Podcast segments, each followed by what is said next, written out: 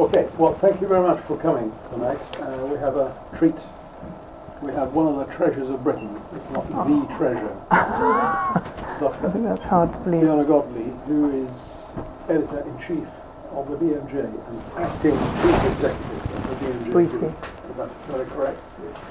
I first met um, Fiona 25 years ago. I won't bore you, but one of the characters who was there was the headbanger, Fiona's predecessor.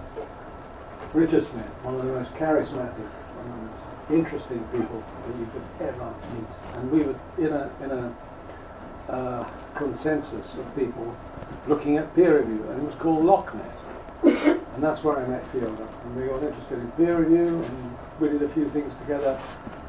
And ever since then, she has just grown and grown and grown. And I think that the most important thing that she has done so far, and that's my own personal opinion, is editor-in-chief of the BMJ, is the Open Data Campaign. And she's followed, I think, in, in the footsteps of one of the great predecessors, Hugh Clegg. You knew I was going to You get who Quote saying. Hugh Clegg once said, if something is in the public interest, it should be in the public domain and it should be kept there. And that's exactly what Fiona has done. So, ladies and gentlemen, Fiona Godlee. Thank you very much. Thank you very much, Tom. Well, it goes without saying that Tom has been an enormous influence on my life. Um, is this working? It? A small room, I'm sure I can. As have other people in this room, and um, all of us in our careers, you don't necessarily know where you're heading, um, and certainly I didn't. And a lot of the directions you take are, are, are down to the people you meet and people you learn to admire and um, the people who, who welcome you into their world. And Ian is one of those, and Jeff's here, and Carl, and many people um, around the world. And Tom has certainly been one of those, and who has um, taken us, I think, to the edge of our own sanity and our own um, ability to uh, respond to the demands of the work involved. And Tom has been a real, um, a real um, exemplar of, of devotion to uh, to this important cause. So I'm very honoured to be with you today. Um, I thought it might be useful uh, for those of you who don't know the BMJ very well, just to give you a quick um, discussion, a, a bit of overview about the BMJ. It's been around for a long time. It's changed rather a lot in the last. Um, nearly 200 years, 180, 90 years. We have a, a mission, as anyone would expect. Um, we want to be the world's most influential medical journal. We may not be the biggest or the um, most, the highest impact factor, but we do want to change things. Uh, we want to be the change we want to see in the world, um, and um, we believe in integrity, independence, partnership with patients, evidence-based answering questions and questioning answers. So there's a kind of skeptical core within the BMJ editorial team. We want to challenge the status quo, and we have begun increasingly to campaign, and our, our aim is to do that in the public interest. So although we are an owned by a medical doctors organisation, we do not speak for doctors, we speak in the public interest. Um, we have a number of tools at our disposal. Um, so we have a, at our disposal a number of tools to try to uh, do what we aim to do. And along the top, you'll see research, education, news and views campaigns. And um, just on the research front, uh, our research is open access, open peer reviewed, um, and uh, we try and encase it in comment, opinion, and also increasingly in visual summaries. And this is one of the ones I'm particularly proud of. We've got a fantastic chap called Will Stahl Timmins who does these infographics. This looks very complex, but it's called a graphical overview of evidence reviews. And, and the idea is that um, one will eventually be able to slot in uh, data um, information from individual trials and um, participant characteristics, study quality, study findings, and the results. So it's a kind of way of uh, displaying complex data which you might like to look at. So it's called a Graphical Overview for Evidence Reviews. So um, on the research front, we still think there's a, a, way to go to improve the presentation. But on the campaign front, um, we have become, as I say, a campaigning journal. And um, the sort of permission, if you like, historically for us to do this uh, stems back to the editor in the Victorian Age, Ernest Hart, who um, in the in those days um, babies were being illegitimate babies were being farmed out to uh, so-called foster parents who were being uh, paid for taking on board these babies, but in fact were just leaving them out in the cold and killing them or, or letting them die. and it was a big issue in Victorian uh, England. And Ernest Hart, as editor of the BMJ, uh, thought that it was something the BMJ should have a view on, and he advertised in some newspapers as a pretend uh, father of an illegitimate child um, in order to attract these foster parents and to identify um, what was going on. And as Tom says, that permission to campaign uh, continued through into the 40s and 50s and 60s through, through Hugh Clegg, who is the grandfather of Nick Clegg, um, who said this, a subject that needs reform should be kept before the public until it demands reform. So this is, is our, uh, in our DNA, we feel, and it gives us permission to do things that other journals may uh, not want to do or may not feel they have permission to do. I mentioned the campaigns. You'll see at the top there, at a glance, better evidence uh, is, is the one I'm going to be talking about in relation to the work that you're all doing. So um, why do we need better evidence? Well, Doug Altman, in a really iconic editorial back in 1994, talked about the scandal of poor medical research. Um, in, the, in it, he said, What should we think about a doctor who uses the wrong treatment, either willfully or through ignorance, or uses the right treatment wrongly? Most people would agree that such behaviour was unprofessional, arguably unethical, and certainly unacceptable. What then should we think about researchers who use the wrong techniques? either willfully or in ignorance, use the right techniques wrongly, misinterpret their results, report their results selectively, cite the literature selectively, and draw conclusions, unjustified conclusions, we should be appalled. Uh, and uh, it was called We Need Better, Less Evidence, Better Evidence, and Evidence for the Right Reasons, or research, sorry, less research, better research, and research for the right reasons. And these were some of the problems with the evidence that Doug identified, and some others have identified, a- adding to those, asking the wrong questions, not involving patients, wrong techniques, wrong analysis, misinterpretation of results, manipulation to get the desired answer, overstating the conclusions, selective reporting of benefits and harms, poor quality peer review. These are additional to some of the things that Doug identified. Lack of engagement with post-publication peer review is an issue that we as editors fret about. So once you've published your work, do you engage with the reader if they criticise you? Hidden data, I'll talk more about that. Financial and academic vested interests, positive publication bias, fabrication, falsification, and plagiarism, which is the, the um, standard definition of fraud, and regulatory failure. And the reasons these are a worry is because they cause research waste and clinical harm. And uh, Ian and Paul Glasziou, publishing in The Lancet in 2009 and subsequently, have looked at the four, and possibly more, but four in this article, stages of research. Um, and the result of these different types of waste leads, in their estimate, to 85% of research effort wasted over a billion, hundred billion dollars of research funding uh, per year, or, or, research effort per year. Um, so this is a major problem. We're, we're, there's research being done that is not achieving what we would all wish it could receive, uh, achieve. And just to talk about hidden data, this is a, again um, what I would consider an iconic piece of work published in the BMJ in 2010 about the drug reboxetine. And um, these authors who were based at IQWiG in Germany, which is the, the German equivalent of NICE, uh, were asked whether they should fund or provide in insurance in Germany the drug reboxetine on, on the public purse. And uh, they felt sure that there was data that they were not being shown. So they asked the manufacturer for their data, and Pfizer, who produced this drug, which is an antidepressant, um, or was being used as such, um, said that they had provided all the data. And IQWiG said, well, you clearly haven't. We've, we've got, we're aware that you haven't. And eventually they persuaded Pfizer by saying that if you don't give us your data, we won't allow your drug to be made available on health insurance. So Pfizer presented them with the data, and it turned out that three quarters of it had never been published before. Um, and when these authors did the review of the effect of combining the published and the unpublished data, you can see the results. So in each case, we've got remission published, unpublished, total, published, unpublished, total. And then here the reverse is the withdrawal for adverse effects. So published a nice result, reboxetine better, unpublished no result, total no effect. Response, same again. And then withdraw the reverse for the adverse effects, so no difference in the published data, but with the unpublished data and the total combined, the drug not only ineffective but also harmful. So this is, I think, a, an example beautifully illustrated of, of a problem that we know to be pretty endemic throughout clinical trials, but also specifically um, in industry funded trials. So uh, the idea of simply doing uh, meta-analysis based on the published results is obviously long gone as something we should accept. But I think often um, there's much more hidden data, even if you start trying to look, if you don't really dig, you'll miss out a great deal. I was very fascinated about this case because it turned out when it was published that this drug had been used in animal studies because it was thought to be so effective in humans. It was used as animal studies for the animal model for antidepressants. Um, so uh, the way they test it is, is whether the rat struggles uh, or whether it swims. So a swim test and a struggle test, if you hold the rat by its tail.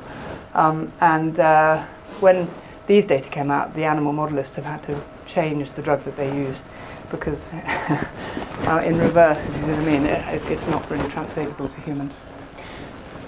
Um, so now for the, the story that uh, most changed my mind or my, the way my brain worked or ra- majorly increased my skepticism about the value of published evidence uh, is the story of Tamiflu. And this goes back to 2008, 2009, when um, there was suddenly a huge fear that we were going to be overwhelmed by swine flu, and governments around the world were being encouraged to stockpile oseltamivir, Tamiflu. And uh, the UK government asked the Cochrane collaboration to update its review on Tamiflu um, to see if it was still, uh, there was any new evidence to include. Um, I'm sitting here with Tom here, who is the main player in this, so my version of events may be slightly different, you'll have to tell me. But as I understand it, a Japanese paediatrician um, contacted the Cochrane group to say, understanding they were about to review and renew their, update their review, uh, to ask them if they were, had been really appreciative of the fact that of the 10 trials that had been used in their earlier review of the data, um, all of them had been funded or performed by Roche uh, employees, and uh, only two of them had ever been published in a journal. Uh, the other eight had been in abstracts only.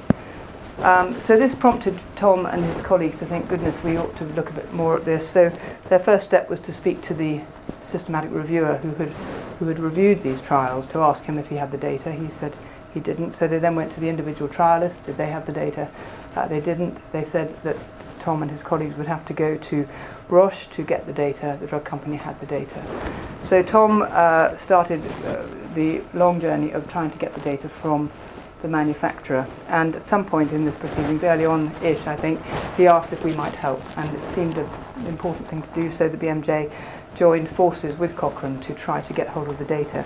Um, and so uh, ensued a lengthy, very, very exciting, interesting, um, but certainly for Tom, a huge amount of work. Uh, for us, a, a, a, very exciting journey um, to try and find the truth about Tamiflu. And um, on the way, we described what we were doing. So this is a, an article by Deborah Cohen, who was then our investigations editor, about um, the Cochrane's attempts to reproduce an analysis underpinning the use of oseltamivir. So the Lancet review published pre- prior to this had concluded that Tamiflu uh, did reduce your risk of complications and ending up in hospital if you had uh, an influenza-like illness. Um, and um, the Cochrane really were looking to confirm that. But at some point in the, in the process, they set themselves a deadline and said if we don't have the data by that date, we will publish an updated review which basically says we do not know, we cannot tell. Having said we, th- we knew, we now know that we don't know, uh, and we're not going to make any conclusions. Uh, so this was the story of that um, approach, and and an excellent article by Tom's collaborator Peter Doshi, um, who's now an associate editor on the BMJ, looking at the story behind this, this Cochrane review that had concluded that we could not say. And what's rather marvellous, you won't be able to see it, but inside that article are these, is this box with these two columns about whether or not the drug works for complications, to prevent complications of influenza. And these are the people who say it does work, and these are the people who say it doesn't work. So in this column you've got, on the does work side, um, you've got Kaiser, you've got, he's the systematic reviewer, you've got the European medicines, you've got CDC in America, you've got Australia. And on the side that it doesn't work, you've got the US FDA disagreeing with the CDC, you've got Japan um, and Canada. But at the very top, if you've got good eyesight, you'll see that both of these top are Roche. So Roche, on the one hand, says it does work for complications, and on the other hand, it says it doesn't work for complications. And if you go to this website, it says this website is intended only for Americans. So you've got an extraordinary situation. I mean, it is laughable, um, but this, this, is, this is where things stood. And I, I guess this is where things stand for quite a few drugs, if only we were to look. So um, at the time, we wrote an editorial in the journal saying it is a legitimate scientific concern that data used to support important public health policy decisions are held only by a commercial company and have not been subject to independent external scrutiny. And we started what became our data campaign with Tamiflu as our poster child um, and started doing things like writing open letters to Roche. This one in particular is to John Bell, based in Oxford, uh, uh, which I had a great deal of help writing. I can't pretend this is my own work, but I did sign it.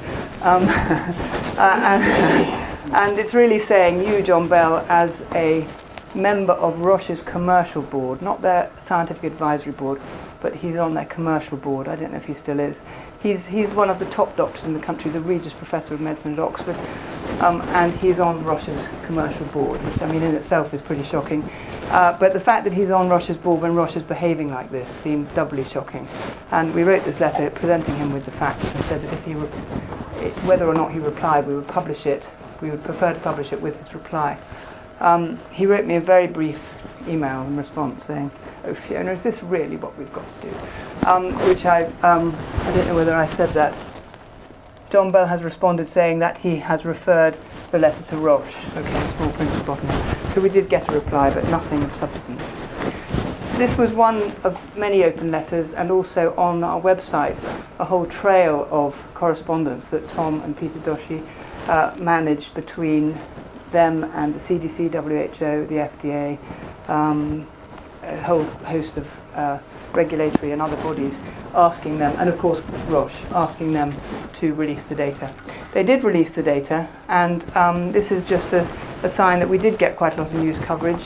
Um, and there should be a picture here of Tom, but I don't know if you appeared on television, you're just too modest, Tom. But um, this is Peter Doshi. And we got very good wide coverage of the final result, which was that uh, when the data arrived, eventually just on some disks, um, having been told there was an enormous confidentiality and all sorts of reasons why they couldn't share the data. And Tom and his team uh, analysed the data, found that there was very little evidence of benefit, um, that it had never been compared with placebo, uh, sorry, with um, paracetamol, the alternative in influenza perhaps, and also um, that there were harms that had not been previously reported. So, uh, what did the Tamiflu uh, saga do? Um, we found that a vast amount of money had been spent. Poland was the only country that didn't stockpile the drug. Uh, I think they took a look at the evidence and thought it wasn't very sound. But in the UK, um, I'm going to get this figure right 500 million, have I got that right, pounds, which is um, half of a percent of the NHS's total annual budget was spent on Tamiflu. Um, and they then renewed that with 50 million subsequent to that. So, uh, and, and stockpiling of the drug sitting in, in, uh, in uh, warehouses not being used at various points. Um, we, uh, I mean, there was a number of different pieces to this investigation. Uh, and I suppose the question we have to ask ourselves, and Tom will be the best to, to tell us this, is have we really achieved, did it really achieve anything? Uh, concrete things, it, it, Tamiflu came off the essential drug list, WHO's essential drug list. Um, I think I think governments around the world did get a certain message. There was a great backlash from Roche. Um, there was a whole saga about observational studies being better than trials in this context. Uh, Carl and I appeared in front of the uh, Public Accounts Committee uh, where they had a very good discussion and um, Sally Davies, the Chief Medical Officer, obfuscated um, in a way that did not make me proud of our civil service. And um, that was a, that was a sort of the, the end of that saga. Uh, but Tamiflu is still out there, and, and I'm sure it has yet to. I mean, it will rear itself again. It will be found to be, uh, su- uh, uh you know, necessary or needed in some way. And so I think the most important thing was not about Tamiflu. That that is a that is one area. The most important thing that it did was to show us uh, what is needed if you really want to get to the truth about a single drug. And I think I'm right in saying, Tom, it was the first. Um, it was the first real knowledge was, that was gained about CSRs, clinical study reports. That prior to that, we hadn't really understood the, the, what they were, how they were um, kept, who had them, what they would show us. And, and so I feel that it, it's been the sort of progenitor of a whole, whole new discipline, which is this much more in-depth systematic reviewing that we are going to need to do uh, if, uh, uh unless we move into a whole new era of transparency where, where these things aren't necessary anymore. Um, and we began to sort of look more generally at the whole question of hidden data. And this is an editorial uh, from Elizabeth Loder and Richard Lehman. There is an Alice in Wonderland feel to these investigators, searching over hill and dale and among the paperwork of regulatory bodies and drug companies put together pieces of data that should have been freely available in the first place. So the question is, why are these data not available in the first place? What, how have we got to a situation where it takes all this absurd effort and, um, and, and that's just on one drug? Uh, and we did a number of uh, collections of articles where we asked people externally to send us uh, studies, research, and commentary, and narrative and review on the issue of um, hidden data uh, and what we could do to uh, bring these data to the fore, and also discussions about what we mean by data and how we manage confidentiality and anonymization, which are all issues that are still, are still ongoing.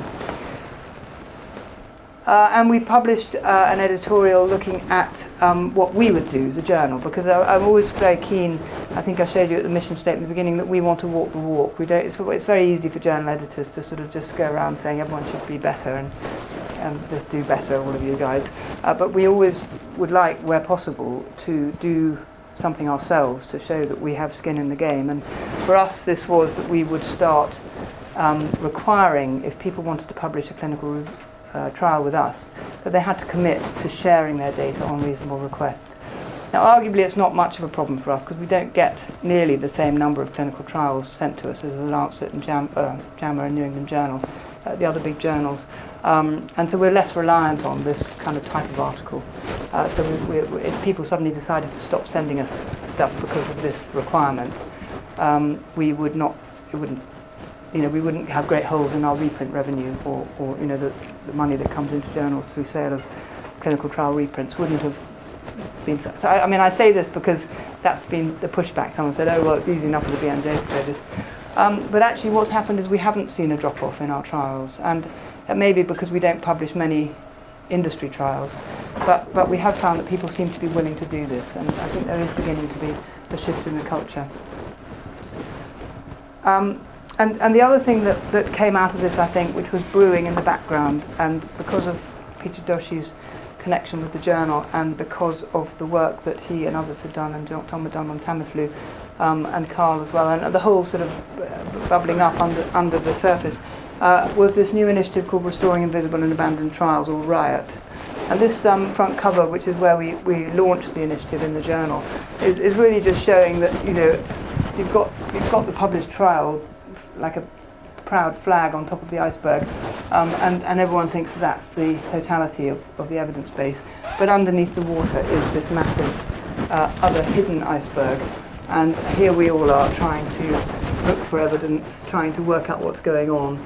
Um, in, and here's Tom Jefferson and Peter Doshi and um, others trying to look at the underbelly of the evidence base.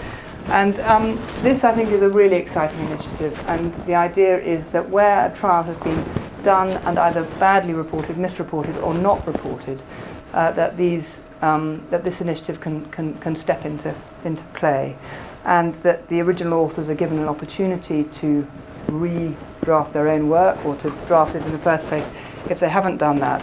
But if they if they either say they haven't got the time or energy or don't want to do it, or if they don't reply after a certain period, the idea is that others can then step in and do this. And we as a journal are committed to publishing the results of those reanalyses in the same way we would as an original analysis. So are, this is original research. And the famous case that we knew was in the background was the case of paroxetine, the GlaxoSmithKline trial into antidepressants in teenagers, which had already been uh, subject of a lot of concern and public display about uh, suicidal ideation and self-harm in, ch- in children who were taking paroxetine. Uh, so study 329 was already in the, in the ether as, a, as something that had been uh, proven to have been ghost-written by an industry-funded author um, and was already the, the subject of a vast legal case in America.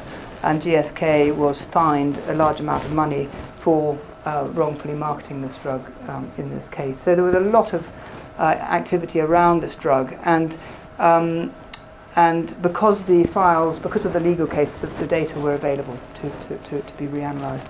Uh, and the authors who wanted to do that took it took on the analysis. It was a, a vast piece of work for them. It was also a vast piece of work for uh, my colleagues at the BMJ to make sure that we were really right about this. That uh, one of the problems was that the authors themselves had been expert witnesses in this legal case, and so were considered to some extent to have a potentially not malicious but a, a certain angle on these data.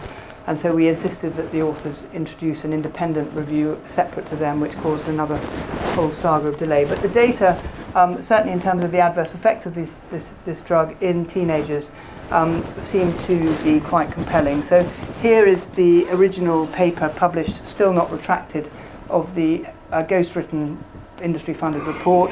And these are adverse effects with paroxetine, imipramine, and placebo. Um, and uh, so a few, a few uh, suicidal and, and, and self-injurious events in the paroxetine group, but, but not vastly different to imipramine. And then in the SmithKline Beecham, which is the GSK analysis, um, then you can see rather more suicidal um, ideation and events in the active group. And then this is the RIOT, the Restored trial, uh, which found additional um, definite and possible uh, suicidal and injurious events. Uh, so this, this um, seemed to be a, a, an important contribution to the role of hidden data in distorting things. So we published the restored trial, um, and I think again that has been quite an iconic contribution to the whole debate. So um, we now move to our own, wh- where we want to take it from here, um, and working with uh, Carl and his unit in Oxford, we've produced an evidence manifesto, uh, which is looking to improve the development, dissemination, implementation of research evidence for better health. Um, and sorry, I'll just say what that says. Uh, we believe that the design, conduct, reporting healthcare research should be better served the needs of patients and the public. Better evidence leads to better healthcare. Um, and uh, we have here four things that we are aiming to do, which have come out of this evidence manifesto.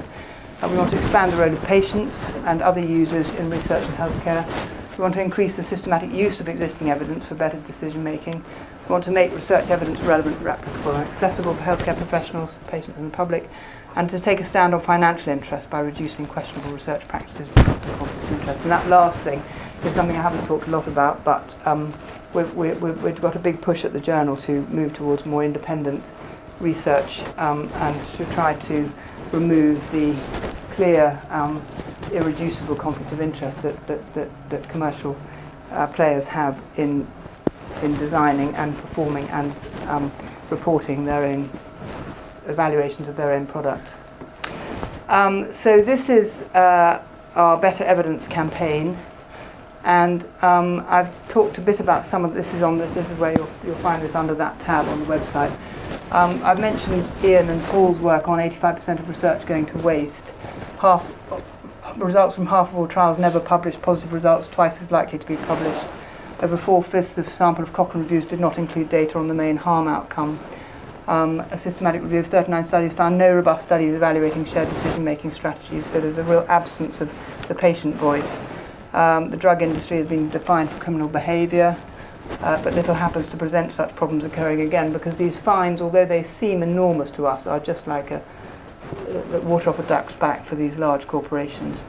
Um, conflicts of interest, questionable research practices, um, and, and manipulation of data happening as routine amongst uh, some researchers.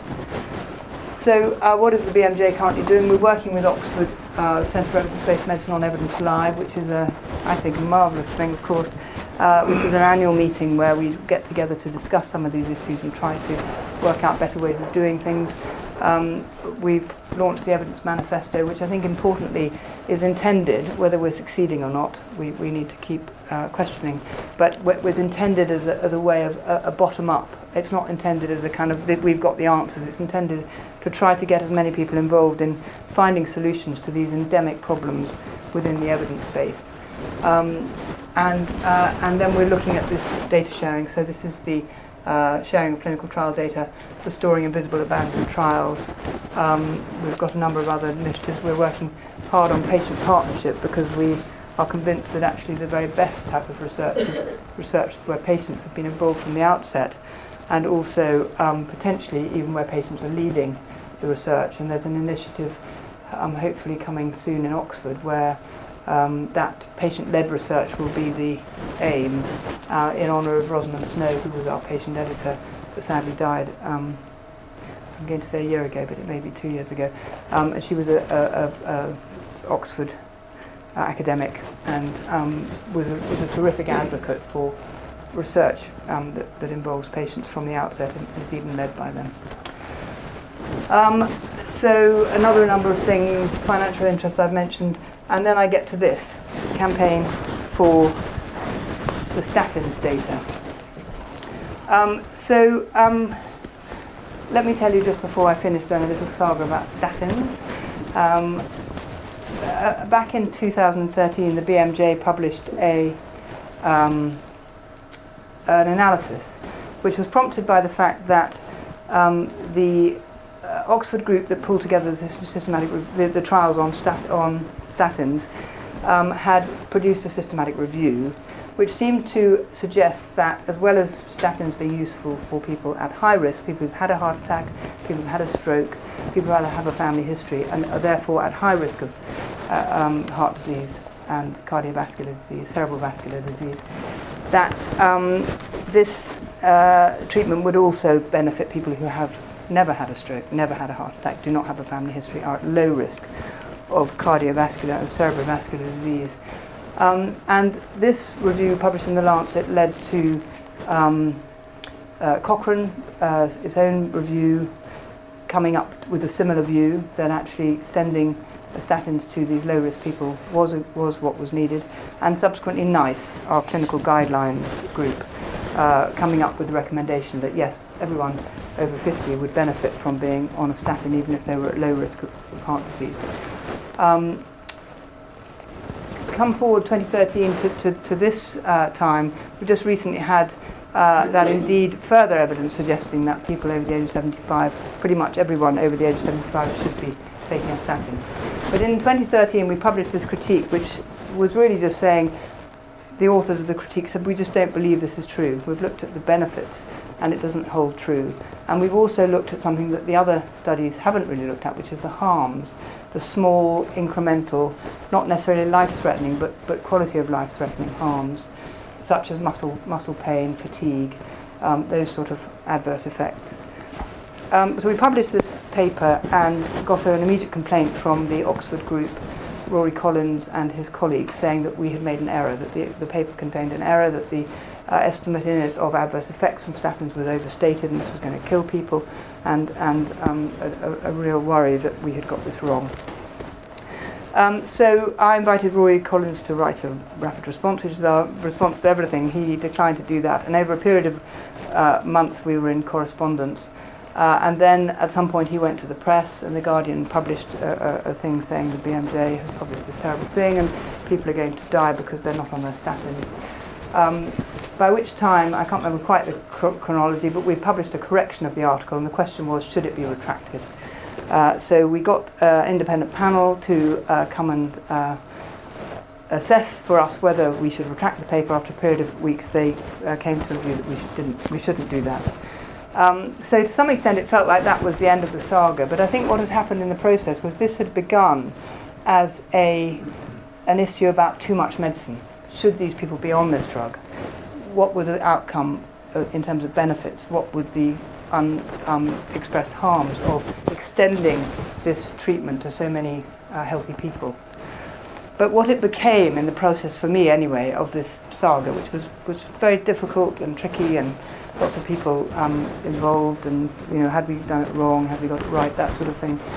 Feeling very much under scrutiny. What, what it did for me was it made me realize this wasn't only a too much medicine story, it was an open data story because I, I had been completely unaware that this drug, which is being prescribed, it's the most commonly described, prescribed drug in the developed world, class of drugs.